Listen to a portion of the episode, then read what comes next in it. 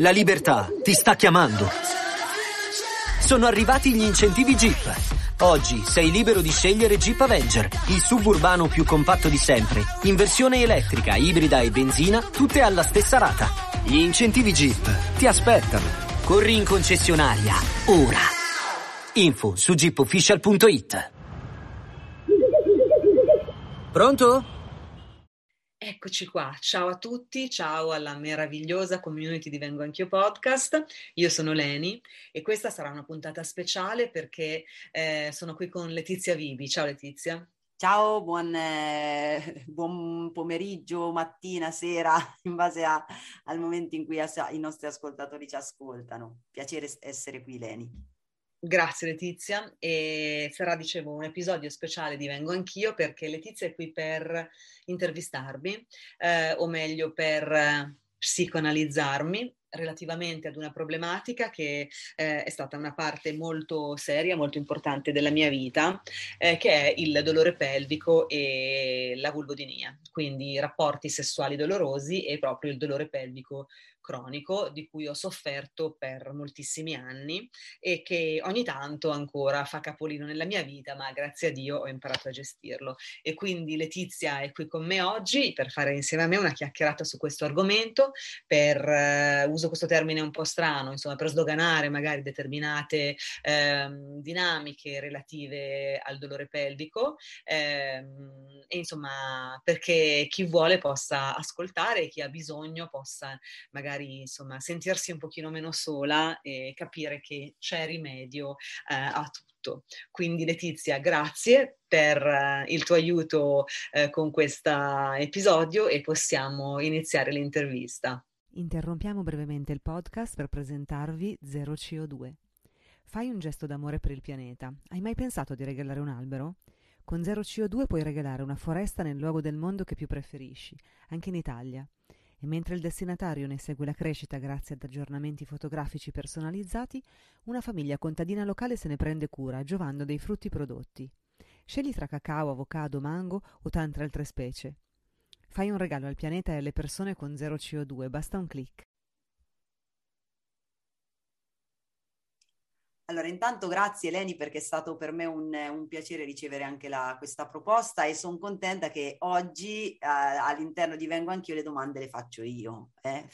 finalmente, no? da, da, che sei tu, no? che sei sempre molto brava anche nel tirar fuori cose importanti, io sono stata ospite all'interno del podcast un po' di volte e dico adesso, adesso ci, ci, ci scambiamo il ruolo, no? il testimone, questo mi fa molto piacere, credo che sia proprio molto bello quello che tu stai facendo nel, nella relazione con chi ti ascolta e con la tua community, perché eh, mettersi a nudo è veramente, secondo me, un atto di fiducia, ma anche di apertura e d'aiuto vero a, a, alle persone che ti seguono e parla di un'autenticità che non, non, è sempre facile trovare all'interno del mondo dei social e dei progetti digitali. Quindi veramente sono contenta di poter essere un mezzo abile per tirar fuori questa cosa qua.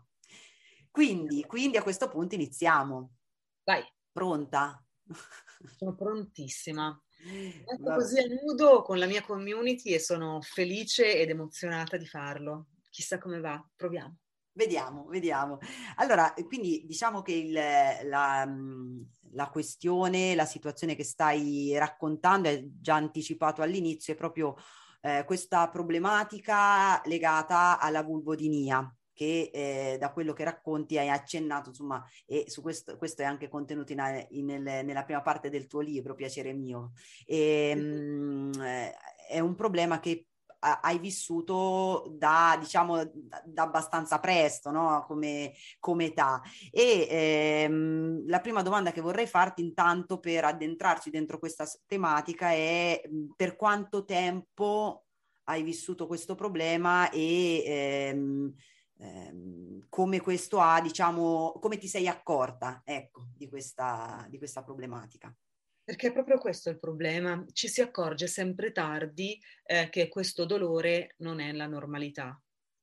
Quindi noi proviamo a livello pelvico, quindi tutta la vulva, la parte proprio, la vulva, quindi la parte esterna, no?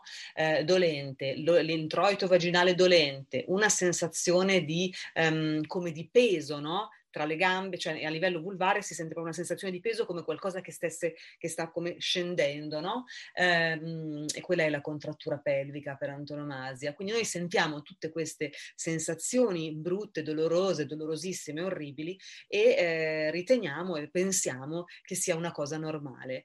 Quindi io per moltissimi anni provavo questo dolore anche abbastanza forte, per esempio andando in motorino, eh, andando in bicicletta, mh, mm, oppure quando magari con addosso i jeans magari mi abbassavo e sentivo questo dolore o sedendomi sulle sedie, le tipiche sedie, quelle tipo di, di scuola o dell'università che sono di legno, stando lì seduta tutto il giorno, sentivo questo, questo dolore proprio a livello, a livello vulvare. E non gli davo peso, pensavo che fosse la normalità, pensavo che fosse giusto così anche perché seriamente Letizia con chi si parla di questa cosa? Cioè io non avevo mh, possibilità di parlare, perché dico alla mia amica, ah sai, ma io ho male lì, tu no? Bah, no, non ti viene da fare una cosa del genere, no? E anche a, che, a quale specialista vai a dirlo? Alla ginecologa al momento non, non, non mi era mai insomma, non, non, non, mi era mai venuto in mente di dare questa informazione o, o di ricevere informazioni relativamente al mio dolore. Quindi ho convissuto per moltissimi anni, ehm, a delle volte proprio il dolore era fortissimo, ma nella vita quotidiana, io non sto parlando di rapporti sessuali penetrativi, sto proprio parlando di male lì circoscritto eh, a quella zona nella quotidianità. Per quanto riguarda invece la parte sessuale, anche lì c'era a livello di sesso penetrativo un dolore forte, no? che era nel mio caso all'introito della vagina. Quindi eh, il dolore era all'inizio, quindi nel momento in cui il pene entra in vagina, poi il dolore andava via. È evidente però che in una situazione del genere, quindi con una eh, situazione patologica di vulvodinia in atto, di cui io non ero a conoscenza, ma che c'era, e una eh, conseguente contrattura della muscolatura pelvica dovuta al dolore o che anch'essa contribuiva al dolore, eh, i rapporti non potevano che essere del tutto insoddisfacenti, perché è evidente che non si può pensare di sentire eh, no? Eh, nella, nella misura in cui c'è questo dolore che anche poi il, la fase acuta del dolore si esaurisce, si estingue no? poi durante l'atto sessuale, ma poi di fatto non puoi pensare neanche lontanamente di sentire, di sentire piacere. Ecco, tutto questo è stata la mia normalità per moltissimi anni e fino a quando ehm, una volta feci un controllo ginecologico di routine,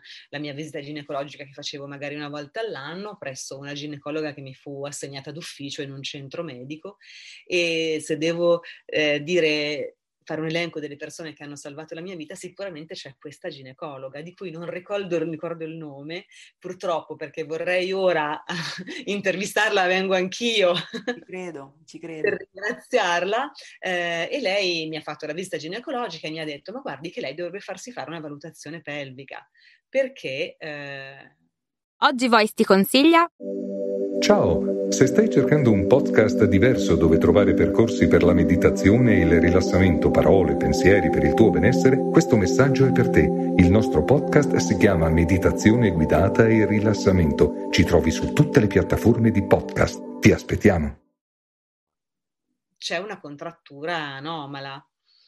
Io 34enne senza speranze o comunque particolarmente desiderosa a questo punto di prendere eh, in mano la situazione, accetto eh, e quindi mi reco presso un'ostetrica eh, esperta in riabilitazione del pavimento pelvico, che poi in realtà è di Alma Guida, con cui che è una ospite par- particolarmente diciamo fissa, no? qui vengo anch'io e quindi inizio un percorso di riabilitazione pelvica, quindi era già ormai 11 anni fa che ho fatto questa, questo, processo, questo, insomma, questo processo di ehm, rinascita, diciamo, e quindi inizio con lei ehm, a fare la riabilitazione. Lei stessa quindi mi visitò all'epoca, ovviamente confermò che c'era una contrattura anomala di tutta la muscolatura pelvica e eh, mi disse che era possibile che io avessi anche la famigerata vulvodinia. Come, è stato per te quando hai dato un nome a quello che stavi vivendo e, eh, qualcuno di competente te, te, ne ha parlato, insomma ha dato un po' un'etichetta. La verità, mi sono sentita grata di essere una donna e di avere trovato una donna, un'altra donna che mi avesse spiegato perché soffrivo, che mi avesse messo davanti alla mia sofferenza, avesse dato un nome al mio dolore e mi ha fatto sentire grata, mi ha fatto sentire, ero emozionata davanti a questa nuova vita che stavo per, per intraprendere. Lo capisco perché da quello che dici sembra che per te è stato proprio importante dare un nome, quindi un senso, no? a, a qualcosa che eh, comunque scom- scombussolava la tua vita sia a livello sessuale ma anche a livello proprio quotidiano. Questo mi ha colpito, no? quello che tu dici, che il tuo problema, la vulvodinia, non è un qualcosa che si sperimenta come dolore, fastidio solo durante i rapporti, ma diventa invalidante nella normalità e nei semplici movimenti della vita. E eh, sentire di non, dare, non sapere cos'è, no? questa, questa cosa che, vi, che vivevi, e poi trovare qualcuno che dà un nome, questo porta un po' di eh, luce nell'oscurità. Eh, questo io ogni volta che sento queste cose mi colpisce tantissimo rispetto a quanto è per noi importante dare un senso a quello che viviamo, dare proprio un'etichetta, un nome, perché questo diventa l'unico e il primo modo per poterlo eh, utilizzare, per poterlo maneggiare, governare e in questo caso eh, procedere a un percorso di cura. Vero. È, è, proprio eh, interessante quello che hai vissuto anche come esperienza di finalmente so che cos'è e, sì. po- e, e posso farcene qualcosa. E, e, senti Leni, poi che, che è successo? Cioè come, come, si è svolta anche la, eh, la, la storia di cura sia con questa professionista che non so se c'era qualcosa che po- fa- poi facevi a casa o da sola? Ho iniziato, ho, fa- ho fatto da prima, la prima cosa che ho fatto anche perché anche, insomma, mh, mm, dovevo mh, mm, capire anche eh, le tempistiche, i costi, insomma, dovevo capire un pochino come funzionava eh, questa riabilitazione, quindi ho fatto da prima un corso di eh, riabilitazione pelvica che io chiamavo Perineo, quindi dicevo alle mie amiche no, oggi pomeriggio non posso perché devo andare a Perineo. Bellissimo. E, mh, e quindi mh, ho fatto un corso di gruppo, quindi eravamo una decina di donne e io ero l'unica non lipara. Cioè, tutte le donne che c'erano con me a fare questo corso erano donne che facevano la riabilitazione post partum, diciamo, no? Quindi dopo una gravidanza mh, avevano deciso giustamente di prendersi cura di quella parte di loro stesse e io ero l'unica eh, che non aveva avuto figli all'epoca ancora, no? Eh, quindi ho fatto questo corso che è stato molto bello, innanzitutto per l'armonia e per l'atmosfera che si crea, no? perché un gruppo di donne legate da uno stesso problema così intimo, loro in particolare, alcune avevano anche dei prolassi uterini eh, conclamati, insomma c'erano ovviamente mh, patologie o comunque situazioni molto diverse, no? la, la, riabilitazione pelvica tocca tantissime diciamo ehm, sfaccettature della, della parte in questione, non si fa soltanto per eh, la decontrattura del pavimento pelvico, si fa anche per altre cose molto serie che vanno assolutamente gestite e che si possono gestire. Quindi si, cre- si creava sempre un'atmosfera molto, molto bella, molto intima, molto solidale, tra tante, insomma, tra una bellissima energia, eh, bellissima energia data anche ovviamente dalla dall'ostetrica, insomma, mhmm, bravissima, innamorata del suo lavoro, innamorata del benessere femminile e quindi ho iniziato a fare questo corso. Il corso poi ovviamente eh, io non sono in grado di, di spiegare esattamente benissimo che cosa eh, si fa, però comunque il, mhmm, la, diciamo che la base del rilassamento del pavimento pelvico è la respirazione. Quindi è il, la, bisogna mettersi in ascolto con quella parte di noi imparare davvero a sentire quella parte di noi e eh, con il respiro arrivare ad imparare a decontratturarla. Questa è la base della riabilitazione del pavimento pelvico ed è un viaggio bello, bellissimo. Beh, molto bello anche questo aspetto di intimità e solidarietà che è venuto fuori con altre donne, perché veramente quello che mi sembra che hai vissuto è che se viene ehm, eh, creato un contenitore caldo, accogliente in cui si può parlare, c'è un via libera nell'essere autentiche e nel parlare di sé senza tabù e ehm, in maniera libera, poi si creano delle relazioni veramente importanti e credo che quello diventa anche un po' il là che dà l'avvio a una cura efficace in qualche modo. Verissimo. E stavo pensando anche rispetto al progetto che tu porti avanti con Vengo Anch'io, forse è un po' anche questo, no? Cioè mh, poter parlare e poter eh, normalizzare alcune tematiche che per tanti anni sono rimaste un po' un tabù, sono rimaste chiuse, non se ne è parlato e forse non, se, non si sapeva nemmeno con chi parlarne avere il permesso di farlo, vederle come normali e sapere che non si è da sole, credo che rappresenta, come dicevo poco fa, la, la prima arma di, vittoriosa cont- verso la cura e verso anche la riabilitazione e il miglioramento del, del, proprio benessere. Sembra che così è stato per te, insomma. È verissimo, e lo vedo anche proprio quotidianamente, convengo anch'io con il podcast, ehm, è un'arma invincibile sentirsi gruppo, sentirsi eh, comunità, no? sentirsi vicini e vicine eh, è un'arma invincibile. Assolutamente, ass- sono d'accordissimo. E ehm, mh, rispetto a questo, poi prima ascoltandoti stavo pensando no, quanto eh, durante la, eh, la, fase iniziale in cui stavi male, no, e quindi c'era un dolore, eh, c'era un modo con cui tu pensavi al tuo dolore.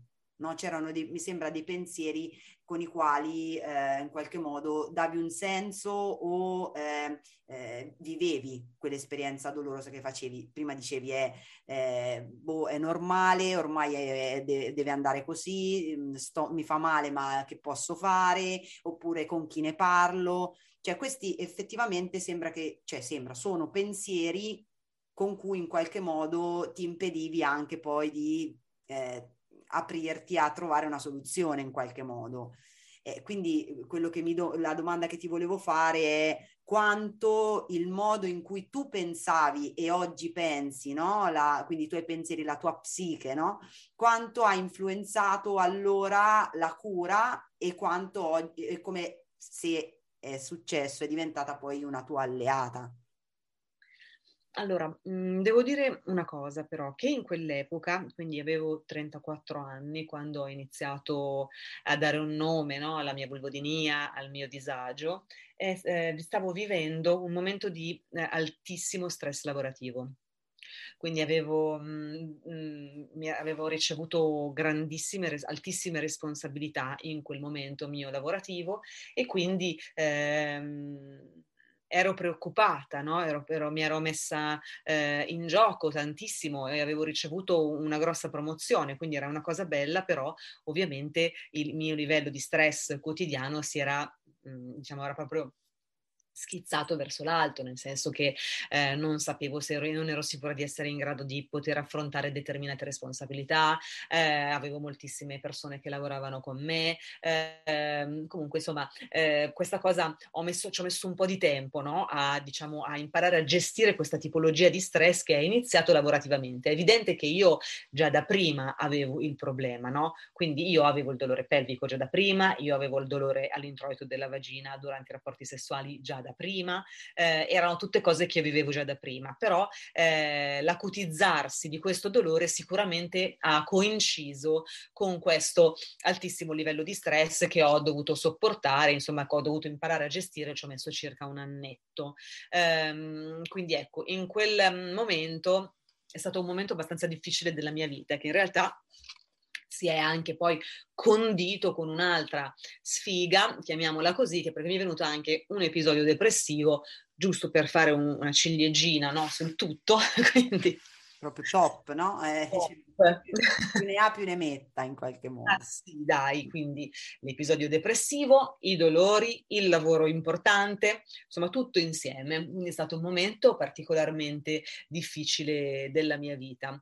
Quindi a quel punto dovevo incasellare le priorità, eh, quindi la priorità per una volta e per la prima volta all'epoca e da lì non è mai più cambiato, sono diventata io eh, non era mai stato così prima di allora. Quindi sono diventata io e all'interno, quindi nell'ambito di io, dovevo eh, imparare a gestire lo stress perché è evidente che mh, mm, è fondamentale nella vita di ognuno di noi imparare a gestire lo stress. Eh, dopodiché eh, imparare ad ascoltare il mio corpo e soprattutto la mia vulva e il mio pavimento pelvico per fare in modo che si rilassasse e che non mi desse più tutti quei problemi e dopodiché lavorare sull'amore per me stessa eh, e sul piacere sessuale. Ci credo, quindi adesso tornando un po' a, alla domanda di prima, sembra che ci sia stato un passaggio dal altro lavoro, cioè sono orientata e punto sull'altro, dove altro è qualsiasi altra cosa, a un riprenderti un po' il, l'attenzione e il potere di stare su di te. Quindi tu hai parlato di io, no? E quello che mi colpisce è che questo passaggio io qui parlo da, da, terapeuta, no? implica un passaggio cognitivo, cioè vuol dire che tu hai iniziato a pensarti e a dar valore eh, a quello che stava accadendo in maniera diversa da prima. Quindi se forse prima c'era, eh, adesso faccio un'ipotesi da quello che mi stai raccontando, però c'era uno stare sbilanciata fuori, no? Come gestire le responsabilità, come ho delle persone da, da portare avanti, o insomma sto sull'altro, c'è stato un passaggio di io sono importante, io sono il primo nome sulla lista, no? Delle, delle preferenze in qualche modo. E questo poi in, sen, sento che innesca dei comportamenti positivi innesca dei comportamenti positivi assolutamente. Quindi ho iniziato, eh, per dirlo diciamo mh, in maniera mh, diciamo colloquiale, ho iniziato a fregarmene altamente di un sacco di mh, diciamo di accountabilities, di, di, di, cose insomma che succedevano nella mia vita alle quali davo tantissimo peso e ho iniziato invece a non dare più nessun tipo di peso a nulla che non mi riguardasse direttamente e che non facesse parte e che non potesse darmi del benessere immediato. Ci credo. era chiaramente questa una specie di terapia d'urto che io stavo facendo con me stessa, ma era indispensabile perché ero depressa, avevo un, un episodio di depressione maggiore dal quale dovevo assolutamente uscire, ehm, avevo una situazione mia personale che dovevo risolvere, quindi ho messo in atto con me stessa quella che si chiama terapia d'urto e ha funzionato. E ha funzionato direi.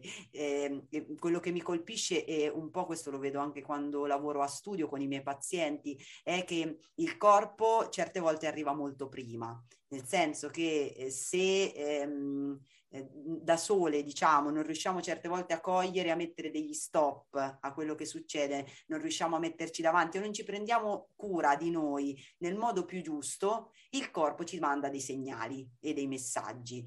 E, ehm, e da quello che racconti sembra che appunto ci, ci fosse una parte del tuo corpo eh, che poi si è esplicitato con la vulvodinia, e, ma anche poi un, un, episodio di depressione maggiore che in qualche modo erano una grande bandiera che dicevano Leni, stai, de- devi prenderti cura di te in maniera diversa e cioè, c'è stato bisogno proprio di questo momento di botta grande, no? Per poter dire ok, basta, terapia d'urto, faccio l'opposto. E da lì sembra che poi tu non abbia più smesso di in realtà mettere te davanti. No, non ho più smesso. Tra l'altro, Mentre, mentre, parlavi mi è venuta in mente una cosa. Ehm, in realtà eh, parlo del dolore proprio del dolore pelvico. Eh, io anche da più giovane mi era capitato eh, di dire a ho sempre fatto una visita ginecologica all'anno da quando avevo, non so, 18-19 anni, ho sempre fatto mh, questa cosa, insomma, quindi ritenevo che insomma, anche da giovane facevo un po' di prevenzione, prevenzione o comunque controllo. E ricordo che da ragazzina, anche molto giovane, quindi quando avevo 20 anni, 22 anni, 25 anni, eh, mi capitava di dire mh, alla mia ginecologa di allora, quando mi visitava, eh, ma io ho male, mi fa male, era proprio anche, anche soltanto eh, la visita ginecologica con l'inserimento dello speculum o la visita ginecologica, quella mhmm, diciamo manuale, non so come si dica, um, era dolorosa per me, però sempre mi si diceva, mhmm, ma sì, è normale, mhmm, non, non, mi, non si dava mai peso a questa cosa. E io non voglio eh, criticare ovviamente l'operato di nessun professionista. Personalmente io ho cambiato ginecologa e questo però è una cosa mia, però ehm, tante volte, eh, vedi, noi abbiamo, cioè, il nostro dolore pelvico non viene proprio preso in considerazione, eh, anche, nella, anche, nel momento in cui ci troviamo probabilmente di fronte al professionista giusto o comunque eh, di fronte a, a una persona che ci sta visitando proprio lì, no? In quel punto lì, noi diciamo che lì ci fa male e ci viene detto nulla, cioè neanche sì è normale, come se sì, è chiaro, ti sto infilando due dita in vagina per farti la visita ginecologica, è possibile che tu senta dolore. Però invece secondo me è un po' da interpretare questo dolore, perché insomma è evidente che mh, mm, si possa sentire un lieve così, però invece se la paziente ti dice veramente, con uno sguardo sofferente, ti dice ho male, è una cosa che secondo me non può non destare sospetto. Ecco, mi sento ecco, di dire questa cosa, mi sento senza paura di, di, di dire questa cosa. Assolutamente, perché questo, eh, se nemmeno un esperto dà credibilità a un dolore, come è possibile che poi la persona arrivi a sostenersi in questo, no? Se nemmeno chi lo fa di lavoro eh, dice che cavoli c'è un problema e adesso ce ne occupiamo, come posso farlo io da sola? Che non sono un'esperta del campo e magari rischio poi di fare come fa il professionista che in questo caso come nel tuo caso in realtà è, crea un circolo vizioso. Per cui io sto male, parlo del mio dolore, l'altro mi dice che è normale, io continuo a pensare che è normale e questa cosa poi si amplifica sempre di più. Esatto, il dolore eh, aumenta, il dolore non se ne va se non viene trattato, perché finché tu non prendi coscienza del fatto che quella cosa che tu stai sentendo non è la tua normalità, il dolore aumenta perché eh, contrattura porta contrattura, quindi si contrae sempre di più, cioè diventa una spirale davvero perversa e dolorosa che va assolutamente interrotta. Quindi io spero davvero con questa intervista che insomma chi ci sta ascoltando e sta vivendo o ha vissuto vissuto quello che ho vissuto io si senta mh, mhmm, davvero libera e felice di intraprendere il cammino che la porti fuori da lì. E, e, e, qui eh, mi viene da dire, unendomi un po' a quello che stai dicendo tu, è eh, chi, a, cari ascoltatori e ascoltatrici, non sminuite mai il vostro dolore e non permettete mai a nessuno di farlo o dire che non è così tanto grave quello che stai vivendo, quello che stai raccontando, eh, non permettete a nessuno di dire ciò che è giusto e ciò che è sbagliato o quanto è giusto o quanto è sbagliato se in un momento state male, state vivendo un dolore sia fisico e che chiaramente emotivo, perché noi siamo le, le, responsabili e coloro che sentono e poi ce ne possiamo occupare di quello che viviamo. Non lasciamo all'altro la, il diritto e la, il potere di farlo, non ce l'ha. Ecco, questo mi viene proprio da dirlo in maniera molto, molto forte perché molte volte eh, lavorando in terapia quello che funziona è che i, i, miei pazienti mi dicono è la prima volta che mi viene detto ci sta, ci può stare, è normale che stai male. Perché fino adesso mi è sempre stato un po' negato, da, da me per primo magari, no? E quindi eh, sono proprio d'accordo nel in quello che dicevi prima tu, di non aver paura di eh, dichiarare come uno sta e se una persona che hai davanti non ti crede, vai da qualcun altro. Esatto, esatto. Se non vi credono, se non credono al vostro dolore, andate da qualcun altro, perché è così che funziona. Io vedo anche tante ragazze no, con cui parlo e mh, mm, mm, quando insomma mi raccontano, io vi, vivo la loro fobia del sesso, perché l'ho vissuta anch'io, perché quando io le, le ragazze che vengono con me a colloquio no? eh, e mi parlano di questa problematica che loro hanno, eh, leggo nella loro voce, nei loro occhi che hanno paura del rapporto penetrativo, perché il dolore pelvico è un dolore talmente intimo, talmente crudele e talmente mh, forte eh, che solo l'idea no, di avere un rapporto sessuale tra due giorni già inizio a contrarmi, già inizio a sentire il dolore. Quindi mh, funziona così, quindi chi sente questa tipologia di disagio che ne parli e che prenda l'iniziativa perché si può guarire, ok? E uso la parola guarire, okay. anche se non è una malattia. E, e questo poi, è, immagino, so. Immagino anche quanto poi incide no, nella storia, nel rapporto di coppia. Magari stai con una persona con la quale stai bene, ci sono degli aspetti che ti piace, godi della sua presenza e questo aspetto così che dovrebbe essere così bello diventa il momento in cui preferiresti piuttosto pulire tutta casa piuttosto che a- avere un rapporto. E, e questo chiaramente poi eh, nel, lungo te- nel lungo periodo eh, si ripercuote anche nella relazione e magari eh, rischia anche di rovinare no? un rapporto che di per sé no? sarebbe anche molto bello. Verissimo, poi normalmente ehm, chi è affetto da, eh, da dolore pelvico eh, durante i rapporti, in realtà, eh, a meno che proprio la situazione non degeneri, i rapporti li ha ugualmente. Mm. Quindi ha dei rapporti dolorosissimi di fatto. E, ehm, mh, è una cosa brutta perché comunque tutto il nostro perineo, quindi la nostra muscolatura pelvica, eh, si ricorda, no? registra. Io nel libro parlo abbastanza estesamente di, di, di questa parte perché ovviamente, come si penso si veda, mi sta particolarmente a cuore. Quindi mh, al, quel muscolo registra tutto il nostro dolore e ce lo ributterà per sempre in faccia ogni volta che ne avrà l'occasione. Quindi noi dobbiamo ascoltare quel muscolo, guarirlo, guarire noi stesse e smettere di avere quel dolore, imparare a gestire quel dolore fino a farlo sparire. Perché è l'unico modo davvero per per non averlo più e per vivere una vita che possa essere una vita sessuale piacevole, ma anche una vita, una quotidianità senza dolori. Una cosa anche che mi sento di, di dire è che tante volte confondiamo in alcuni casi, perché le vulvodinie possono avere tante tipologie di, di dolore, no? quindi c'è chi sente degli spilli, eccetera, chi sente un male diffuso, chi sente dolore all'introito della vagina, eh, però eh, in alcuni casi la, la vulvodinia ehm, sembra una cistite, cioè hai il dolore della cistite, ma non il sintomo, quindi non che poi hai una, diciamo, un, un, un'aggressione batterica da cistite, che quindi fai la pipì, eccetera, ti scappa sempre la pipì, ma insomma non è, non è una cistite, ma è il dolore della cistite. E quindi che cosa facciamo? Pensiamo di avere la cistite e allora vai di monuril e vai di, ti prendi tutti questi antibatterici per le vie urinarie, ma le vie, nostre vie urinarie non hanno assolutamente nulla semplicemente la muscolatura pelvica è talmente contratta che intrappola l'uretra e ti fa sentire quel tipo di dolore, ma non c'è l'invasione batterica, è vulvodinia. È per questo quello che dicevi prima, che solo nel momento in cui do un nome posso prendermene cura in maniera efficace.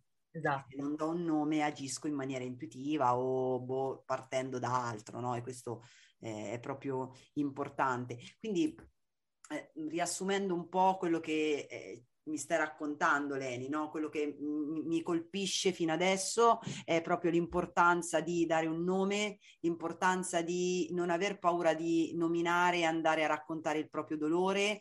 Eh, da questo nasce la, nel, dal raccontare, dalla libertà nel dire eh, e dal dare un nome, nasce una modalità sana di presa di cura sia nella relazione con alcuni professionisti che nella relazione con se stessi e poi si arriva insomma a un processo di gestione e giustamente di guarigione come, come giustamente hai sottolineato prima tu.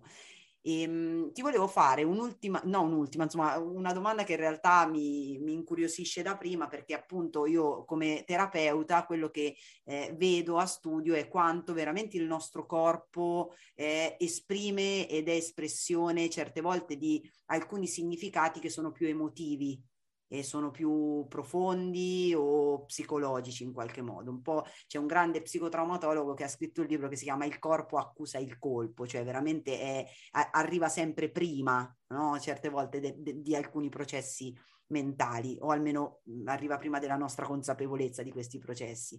Quindi mh, stando un po' sulla tua storia, mh, mi incuriosiva e, e, e, mi veniva da chiederti se mh, a, se il, questo problema che hai vissuto all'inizio, quindi quando avevi più o meno vent'anni, eh, era collegato a qualche altro aspetto che, della tua vita, insomma, se c'erano dei collegamenti emotivi psicologici che poi si sono tradotti in una eh, vulvodinia. Allora, non c'è mai, diciamo, una regola fissa, no? Che sul, mh, sul percorso che fa eh, il dolore, però sicuramente mi sento di, di, dire che potesse essere il tutto collegato sicuramente a dei eh, mh, traumi o comunque quelli che io chiamo microtraumi ehm, legati alla vita sessuale quando ero molto giovane, eh, nel senso che... Mh, poi insomma crescendo ho imparato a sdrammatizzare e anche nel libro quando parlo per esempio della prima volta eccetera eh, ho cercato insomma di, di, di sdrammatizzare, di smettere di dare peso a determinati accadimenti, però ecco sicuramente è capita- mi è capitato da molto giovane di dover vivere delle situazioni a livello sessuale che mi hanno eh, in qualche modo eh, fatto del male. Ecco, quindi questo sicuramente eh, immagino che abbia contribuito eh, e si, accanto a questo anche mh, un, diciamo, un vissuto familiare che può avere anch'esso contribuito ehm, a fare in modo che il mio corpo lo sapesse da prima che cosa stava succedendo, insomma.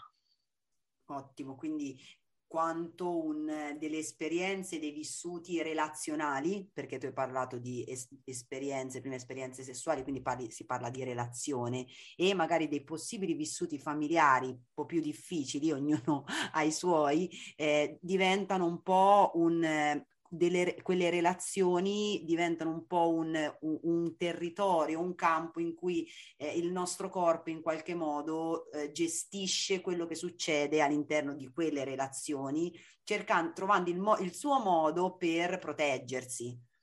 E questo, quello, mm, quello che mi, mi preme no, come professionista dire è che eh, non, e che è possibile trovare il senso anche a dei sintomi fisici e eh, trovare delle strategie più efficaci quando il corpo risponde a delle situazioni esterne in maniera mh, non salutare per noi, possiamo trovare dei nuovi modi di prenderci cura anche delle, di cura, oltre che del corpo, delle situazioni esterne e relazionali, magari può essere attraverso un percorso di terapia o un percorso di crescita personale per far sì che non sia più il corpo a gestire, ma sia la nostra mente, la nostra, il nostro potere come persone a prenderci carico e cura di, delle situazioni esterne che viviamo. Quindi ho fatto un attimo di, di promozione, Leni, del, del, nostro lavoro e della nostra professione, perché appunto nessun sintomo va, va lasciato così per aria, diciamo, ma se ne può capire anche il significato. Quindi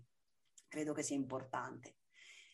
Senti Leni, allora siamo un po' arrivati al termine, eh, abbiamo fatto una, una, bella chiacchierata e innanzitutto eh, volevo chiederti se c'è qualcosa che ancora vorresti dire a chi ci ascolta e se ci sono dei consigli, oltre a quelli che già hai dato preziosissimi, eh, che vorresti dare alle persone che ci ascoltano, alle persone che magari stanno vivendo una pro- problematica a livello pelvico. Allora, il consiglio che mi sento di dare assolutamente è che alle ragazze molto giovani che ci stanno ascoltando, per, ci stanno ascoltando di non perdere tutto il tempo che ho perso io, eh, dovendo sopportare un dolore che invece si può guarire. Quindi mm, non, non fate sesso se vi fa male, andate ad indagare i motivi del dolore senza vergogna, senza eh, paura di essere giudicate, chiamatemi, scrivetemi, eventualmente vi indirizzo io su qualcuno della vostra città che vi possa aiutare. Comunque c'è una, un grosso network di, di ostetriche che sono proprio votate al, al benessere femminile questo, da, sotto questo punto di vista e ce ne sono in tutto, in tutto il paese. Quindi non perdete tempo e non soffrite per niente, per favore. Beh, mi sembra un ottimo fine, finale di intervista, quindi eh, se, se, non so se sei d'accordo, ma io concluderei con, con questa bellissima frase. E, ehm, quindi grazie Leni, grazie di, grazie, di esserti veramente aperta, è proprio per me un, un onore e è sempre tanto bello quando si rompono dei tabù soprattutto sì. quando questi portano alla cura delle persone. Quindi grazie veramente. Un abbraccio a tutti, ciao alla community di Vengo Anch'io, ciao Letizia e noi ci sentiamo tra una decina di giorni. A presto da Leni, ciao. Oggi Voice ti consiglia.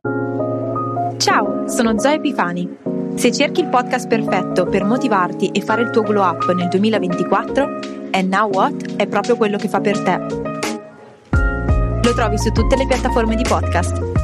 Ci vediamo lì.